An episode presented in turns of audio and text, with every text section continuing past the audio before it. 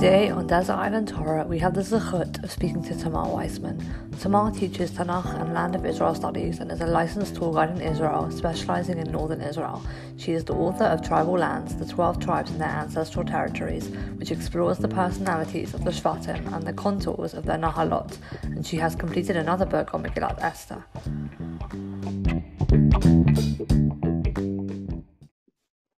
So, Tamar, how are you today? Baruch Hashem. Wonderful. How are you? Baruch Hashem. Thank you so much for joining. It's a real zechut to have you with us and really looking forward to learning. I was so intrigued by the premise of this podcast. I gave it quite a bit of thought, actually.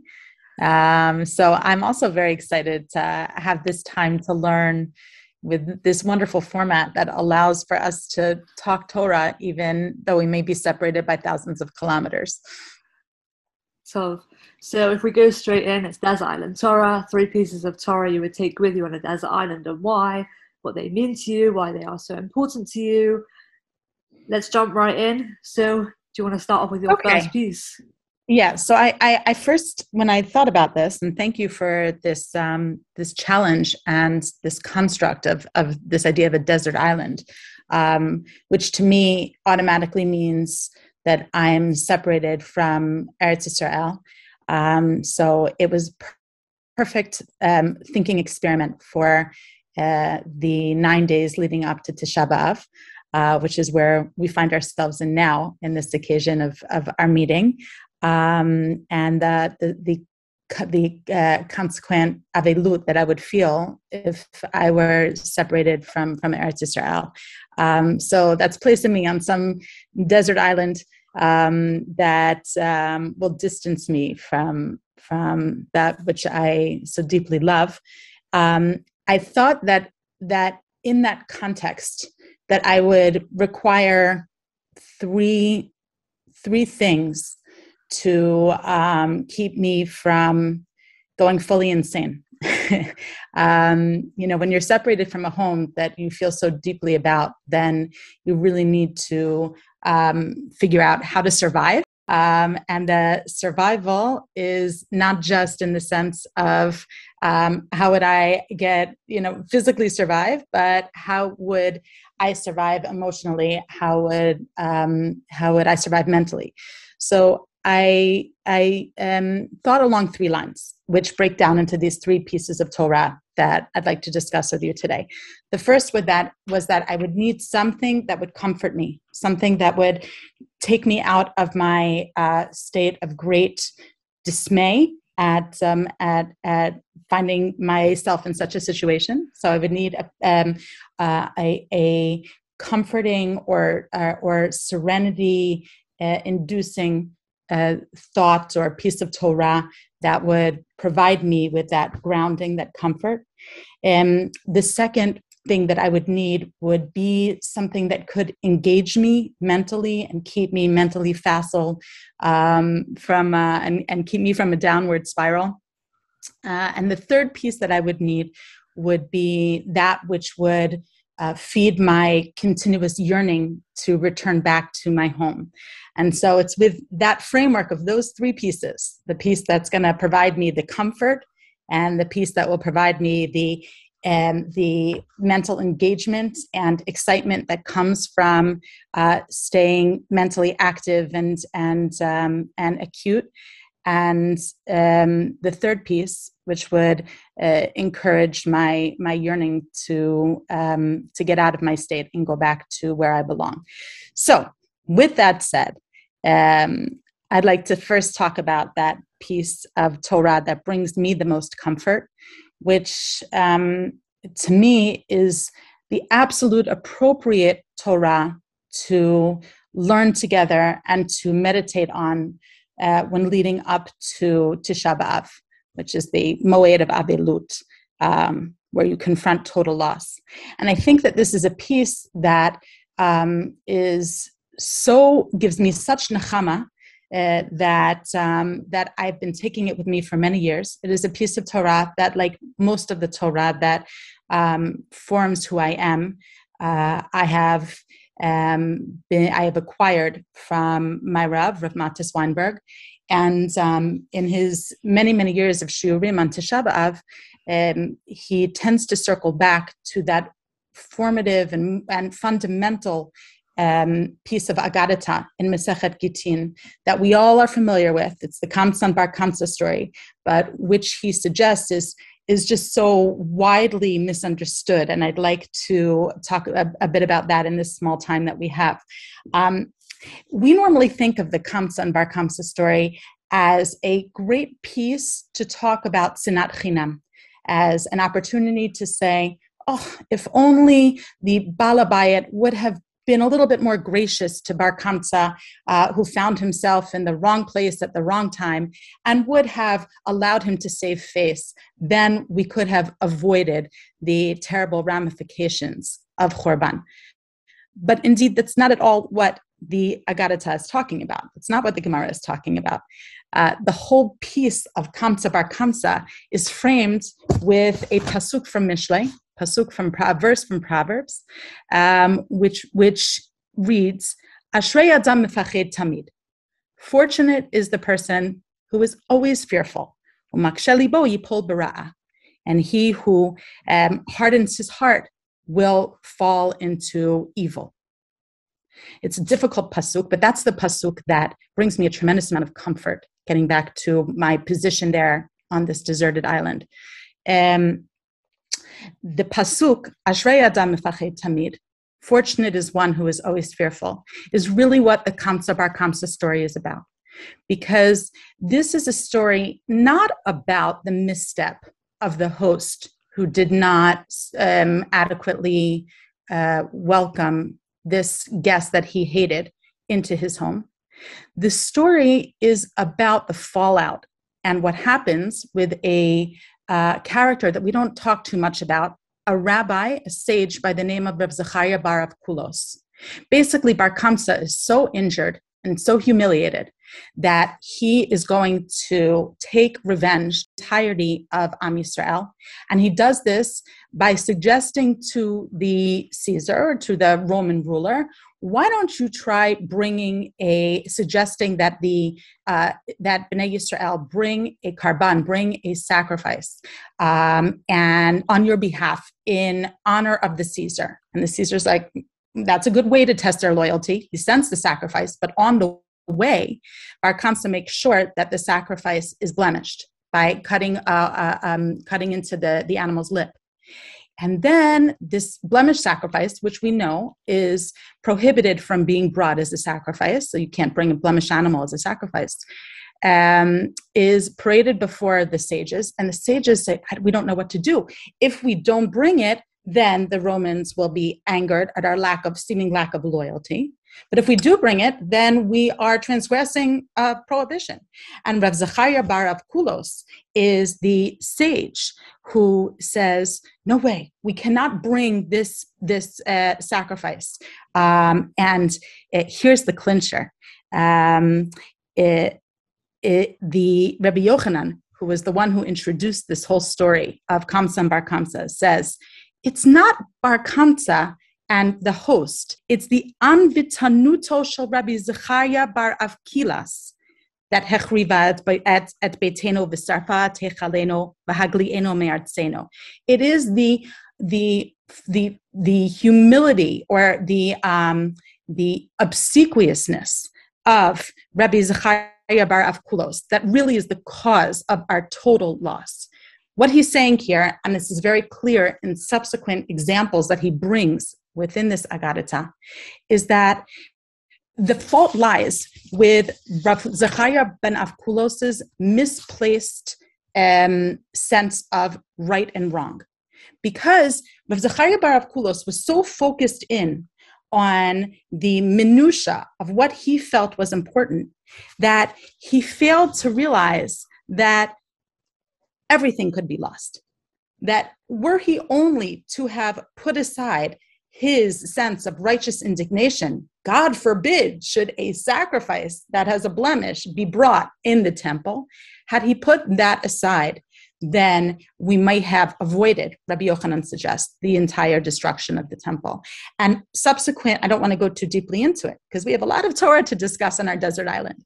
But subsequent to that story um, are two other uh, examples of where the uh, where the where Bnei Yisrael are taking their own sense of what is right and wrong and championing it above reality when, for instance, the Romans, uh, without knowing how deeply this would injure Bnei Yisrael, um, when they took, a, they were they were hungry, so they took a um, a chicken and a hen and they slaughtered them, not realizing that to this particular community of, of Bnei Yisrael, the chicken symbolized the bride, the, the groom, and the hen symbolized the bride, and God forbid should they be taken and it was because of the umbrage, this righteous indignation that they felt about their own sense of what was right and wrong that led to subsequent disaster and ill feeling between the Romans and the Jews, and then, and then that led to the destruction of the temple.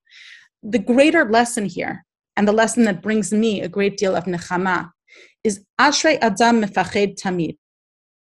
Fortunate is he who can understand just how much can be lost. That if we manage to get ourselves out of our own very narrow individual situations, I am on this desert island and I don't know when help will come and I am panicking and this is all that matters to me at the moment.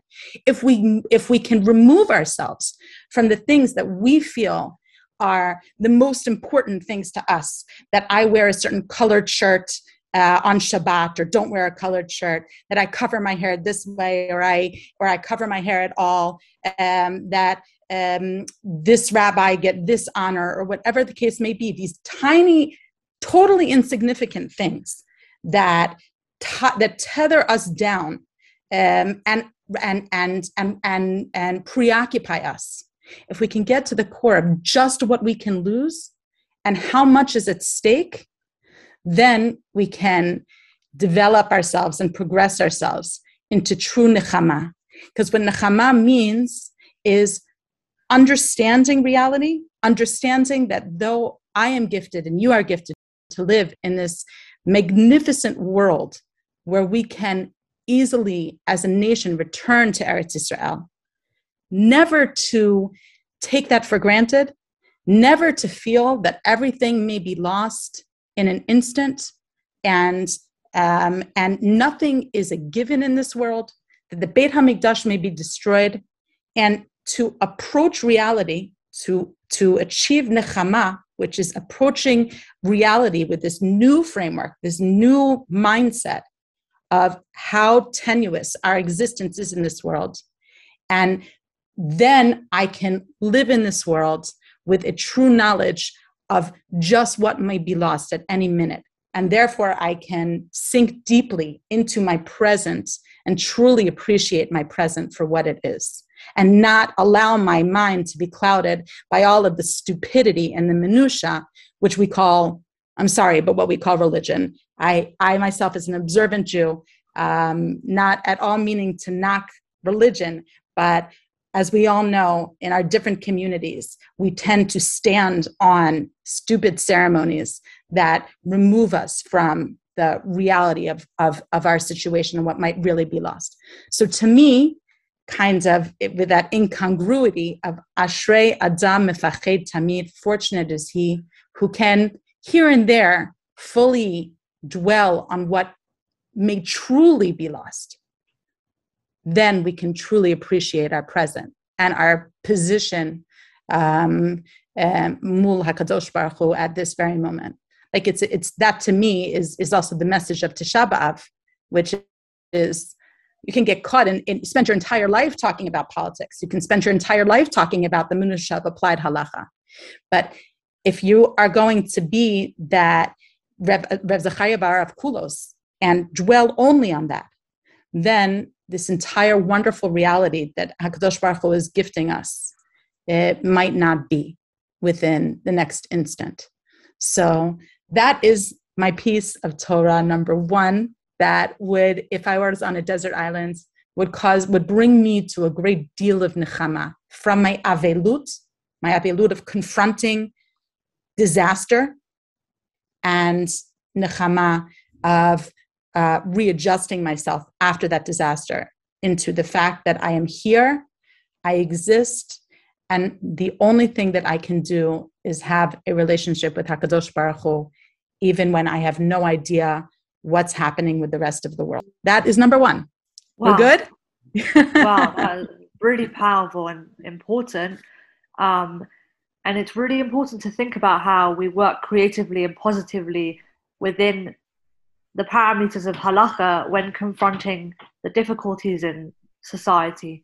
Um, most definitely, really, really powerful and important, especially to think about now as we approach Tisha B'av, um, and really inspiring. So, are we ready to go on to our second piece of we are Torah? We are. We are. After I've achieved that that measure of um, interior serenity, let's say the the um, the minucha, the shalvat hanefesh.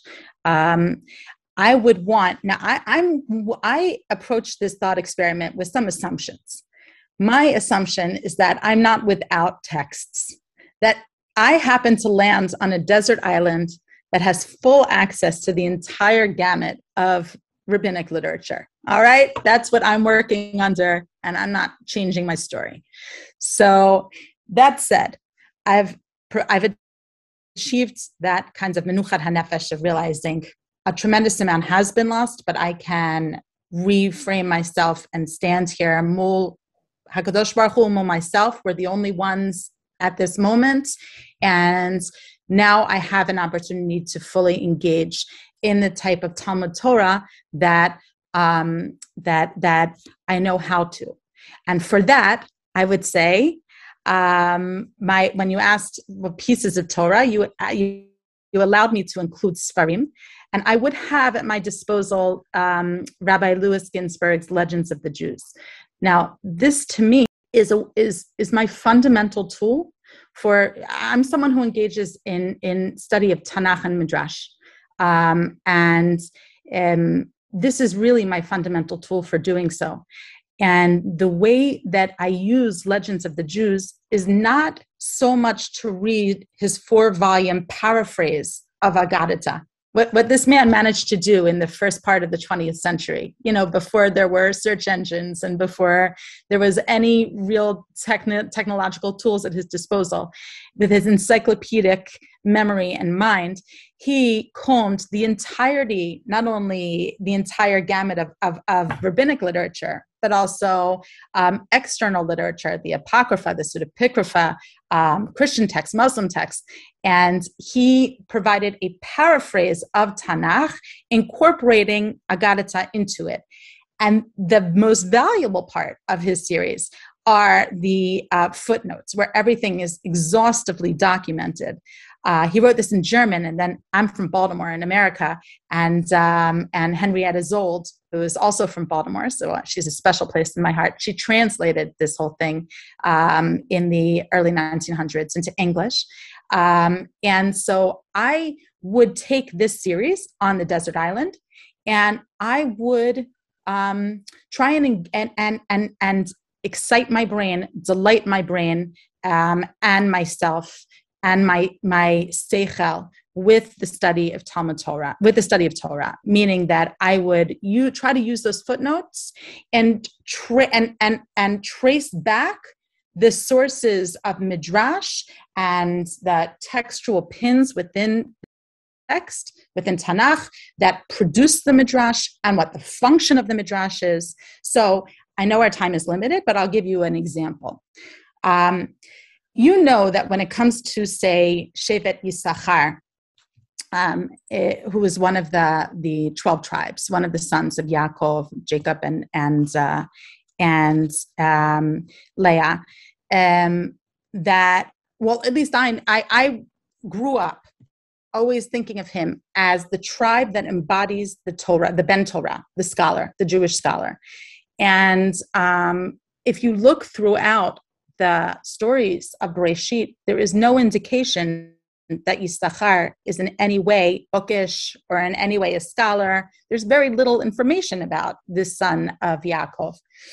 Um, now, there is, however, a huge midrashic literature motif that will read back into the text at every opportunity that Yisachar is a Torah scholar and that he has all of this applied knowledge and he can intercalate the calendar and he can provide advice and that he can spread Torah. Now, where is this coming from? It happens to be that there is a verse in the book of Chronicles, in Divrei Hayamim, one of the four verses about Yisachar that describes the tribe of Yisachar as Yodei Bina Li'itim, that they are a tribe that happens to have a specialized wisdom to understand the times. These three words, Yodei Bina Li'itim, build a whole world of midrash that not only Chazal, but then the utilizers of Chazal, our Parshanim, our, our commentators, will then apply at every turn when Yisachar appears on the scene. And we'll read into, let's say, the blessings of Yaakov to Yisachar, or the blessings of Moshe to Yisachar, or the uh, every time Yisachar as a tribe may be mentioned throughout the, the Chamisha Chumshei Torah. We'll read in to um, every reference a, a scholarly gloss or, or, or a, an indication that this is that they are, are, are um, are great stages. What do I mean by all of this? Why would this? Why would I bring this with me to a desert island? Because I find that the exercise, if you will, of understanding Chazal, of uncovering their methodology and how they work and what they base their their their seemingly pulled from thin air um, um, ideas from is such a delight and it enriches your study of the Torah. So you're not just learning a whole series of stories, you're understanding how Midrash is it functions that it always has a textual pin, it has a basis, and it always serves to function in some way. In that Chazal will over and over and over again introduce Yisachar as a Ben Torah because they are looking to have us understand that essential nature of this tribe and his contribution to the entirety of the people, even when it's not overtly ple- present. And that to me is at least one way to study Torah. And the legends of the Jews, if I had it at my disposal, would give me, would provide for me endless delight and joy as I'm waiting for my rescue ship to arrive. So that's piece number two. Wow. Legends of the Jews. So interesting um, and important, definitely to take a sefer and look at it in such a way, really inspiring. Um, and really important to take that midrashic approach um, and apply it to your life. Um, mm-hmm. Really, really inspiring. So, are we ready for piece number three. We are ready for piece number three. So I have my comfort, my nechama from always from grounding myself away from all of the trappings of the of the minutia of my life and confronting my reality. And now I have um, given myself extra comfort with being able to be engaged in Talmud Torah.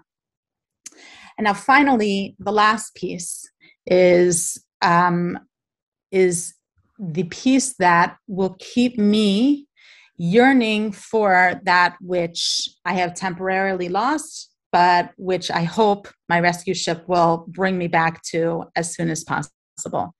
And that piece for me um, is a um, is an essay um, by my Rev, Rev Matis Weinberg, in one of his uh, his treatment of the Chamisha Chumshei Torah, of the Torah, in his work called Frameworks. Um, and in his volume on Bereshit, on Genesis, um, he introduces a concept which I had heard of before, but sometimes, you know, you, have a piece, a composition, or a piece of poetry that is becomes so much a part of you that you'll take it with you and you can read it dozens or hundreds of times and it never fails to uh, sink even more deeply into you and form who you are and so with this particular piece which i would like to have at my disposal because those are the rules of the game um, this is a his a, his one of his um, articles or one of his uh, um, treatments of, of the Parsha Chaye Sarah. In, in Parshat Chaye Sarah, um, the fifth Parsha in Sefer Breshit, uh, the, one of the themes, one of the stories is about Avraham mourning the loss of his wife. Um, and the, the uh, Parsha opens with the depth of his loss and how attached he was to Sarah and um, and then um, after he has has felt her loss, he seeks to find a burial place for her, and we know where the burial place is that he finds. It is in uh, Hebron. It is in the field of Ephron Hachiti. It is Ma'arat HaMachpelah, which you can go and visit up through today. Um, and he purchases the first kinyan, the first purchase in Eretz Israel made by uh, one of our forefathers. There will be subsequent purchases. Yaakov will purchase Shechem, David will purchase um, Har Habayit. Um, by the way, the three official purchases are probably the most contested areas of Eretz Israel in present day Hebron, Nab, Hebron is, is, is obviously contested, Shechem being Nablus as well, and, and the Temple Mount. Um, but that aside, he purchases this uh, HaMachpelah for Sarah, his beloved. And um, I just would like to read um, from just a few, a few brief selections from this essay. Um, and the first selection I will read is um, uh, from his essay, For the Love of a Woman. The relationship with Sarah underlies Abraham's possession of land. In coming to a consuming awareness of what Sarah means to him, he is able to achieve an awareness of what connectedness means to him, that he can be attached to the earth itself and come to possess it. What Rav Matis here is saying um, if I can paraphrase, is that it is specifically the interment of Sarah into the land of Israel, of his beloved wife, into this land that forms for him his connection, his sense of belonging to the land of Israel. And indeed, and this is a, a marvelous uh, follow up to the idea, um, in Masechet Kiddushin, when we talk about um, the the ways through the methods, uh, the mechanisms through which um, a couple can get married. Uh, Isha niknate, a woman is in a sense um, acquired. I won't go into all of the overtures of what that may mean to the modern sensibility, but that is the opening Mishnah in Mesechet Kiddushin. Um, the Mishnah opens that she that that a woman is acquired through different mechanisms. And one way that she is taken as a wife is through giving her something of value, right? That's why we have this idea of under the chuppah, the woman is given a, a, usually a ring, but it can really be anything of value. And, and this is based in the verse in Sefer Dvarim, in the book of Deuteronomy, Ki yikach ish isha. When a man takes a woman, what does it mean? Takes? How do we? What? Maybe he can just take her, throw it, throw her over his shoulder, and take her into his cave. Like, what does it mean to take? How do? Why do we understand take as involving a monetary transaction? Well, the Mishnah goes on to say we learn that there must be some kind of a monetary transaction through the whole episode of Avraham with stay Ephron with Ma'arat HaMachpelah, where the verse reads, Abraham says to Ephron, Natati kesef hasadeh, I have given the money for your field, kach mimeni, take it from me. Ki yikach ish isha, kach mimeni. The fact that there are these two languages of lakachet, or what, what the Gemara calls kicha, kicha, these two languages of acquisition both involving the, the first one involving a monetary transaction establishes that a marriage also is through a monetary transaction so um, thinking through the ramifications of what that means um, in terms of um, acquiring a woman so to speak or acquiring land um, brings me in my desert island to a great deal of yearning for um, for my family, my husband, and my land and Eretz Israel, because to me they are essentially uh, two ways to yearn for the same thing. What am I yearning for? I'm yearning to feel connected. I'm yearning to feel a sense of belonging.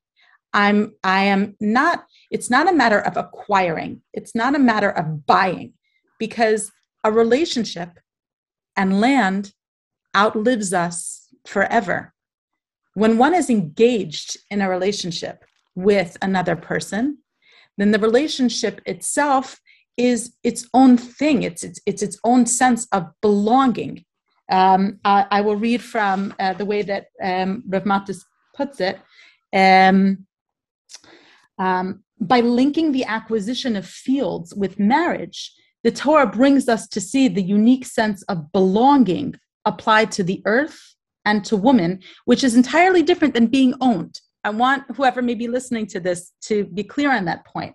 A car or a toaster oven can be owned, but the word own has no bearing on the unique relationship between human and the field that must outlive him forever. The word own has no place in the special relationship between man and woman. Belonging has the different meaning of suitability and association, which comes closer to the connotations of the words kicha, kicha, take and take, used to link marriage and earth.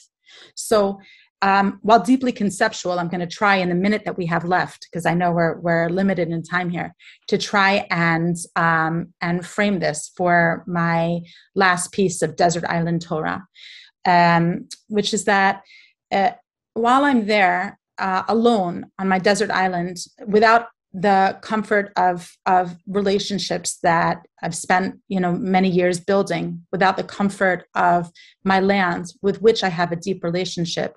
Um, the two become integrally linked in my mind and and and form within me a great yearning to return to not feel disconnected to feel deeply connected to this world.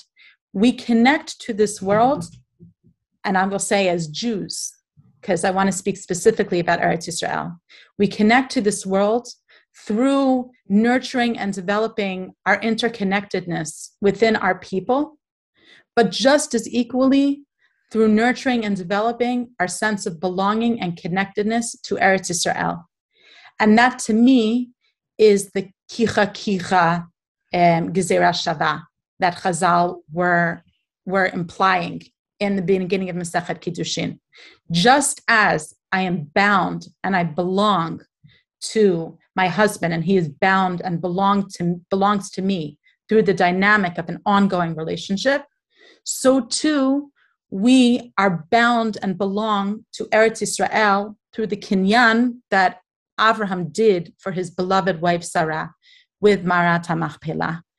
It is a, a, an ongoing um, relationship that requires our investment, our involvement, our commitment, um, and is a relationship that is that to me is one and the same as any human relationship that I can have. The more deeply I, I, I live here and, and, and, strike roots here and understand um, Eretz Israel, then the more I understand it in the sense of um, the deep rooted relationship that um, a dod has with his ra'aya, that a beloved has with his lover. And it is something that if I were, God forbid, on a desert island and uh, separated from those who I love the most and the land that I love the most, um, I would want to meditate on my yearning to return back to that which I know is the place of my belonging that belongs to me um, and that, God willing, that ship would be coming soon to take me back to where I belong. So, with that said, those are the three pieces of Torah that I think would sustain me in that hopefully very brief time separated from my uh, those who I love in Eretz Israel. Wow, that is really powerful and so important to think about Eretz Israel. Um, and may we all be there soon, one day. Amen. Amen. Um, and really inspiring. So thank you so much for joining us today. It was a pleasure. Thank you so much, and may we learn together soon.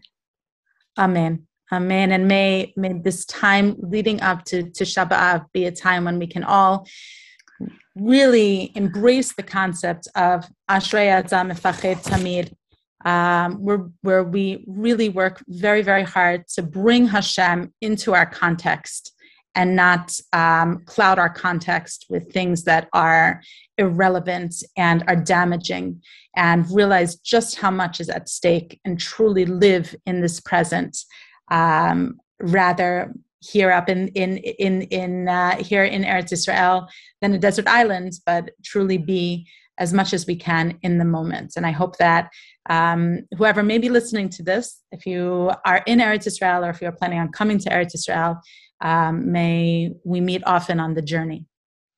Amen.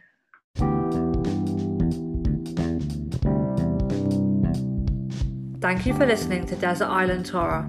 Feel free to share our podcast with family and friends so that we can reach out to Am Yisrael. And if you enjoyed that episode, please feel free to download and subscribe. And if you want to discuss your own Desert Island Torah, get in touch at desertislandtorah at gmail.com. Thank you again for listening.